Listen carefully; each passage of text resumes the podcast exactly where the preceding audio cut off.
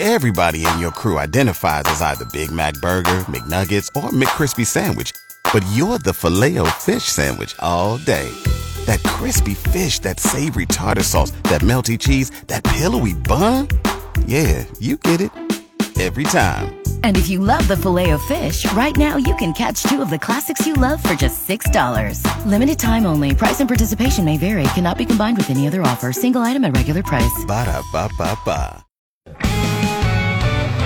Good morning. I'm Jeff Modes. We're at four above. The wind chill at seven below at KFOR. It is 7:03. Don't expect to cast a bet at any Nebraska casino anytime soon for the Super Bowl or other sporting events.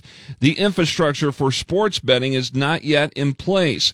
Lance Morgan is the CEO of Ho Chunk Incorporated that operates the Warhorse Casino here in Lincoln. We'll work as hard as possible to get it open as soon as possible. Morgan told KFOR's media partner 1011 Now they hope to have the infrastructure and people licensed to handle sports betting in time for the NCAA basketball tournament. Sports betting became legal in Nebraska this week. Some early benefits are being shown from Lincoln's biosolids program, especially with an expansion of the Northeast wastewater treatment facility near 70th and McCormick Drive. Biosolids are taken from wastewater treatment and turned into a dry soil-like fertilizer for crops. Liz Elliott is the director of Lincoln Transportation and Utilities. This is a win for the city and a win for our friends in agriculture. The material we create is a more environmentally desirable product. The sale of biosolids from the Theresa Street and Northeast wastewater treatment facilities could bring in more than $40,000 annually, and that money will be reinvested back into the program. That latest expansion project at the Northeast facility has been in full operation since early December after taking three and a half years to complete. A disturbance Sunday night at a Southwest Lincoln home stemmed from frustration over a football game.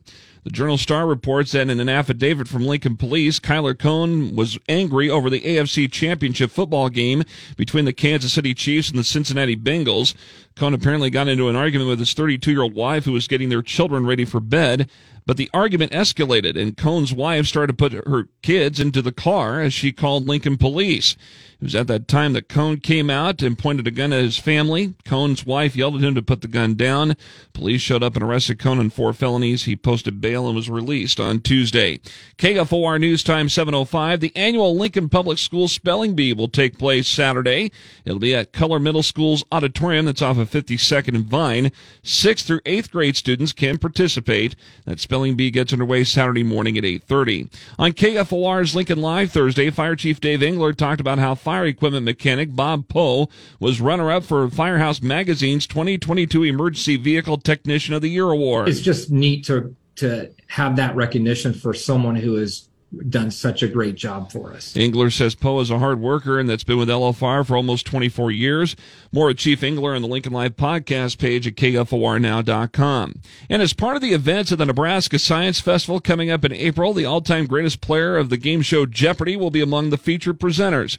Ken Jennings, who now shares the hosting duties for Jeopardy, will do a presentation on artificial intelligence and if humans are in jeopardy. It'll happen inside the music hall at Boys Town April 6th at 7:30 that evening.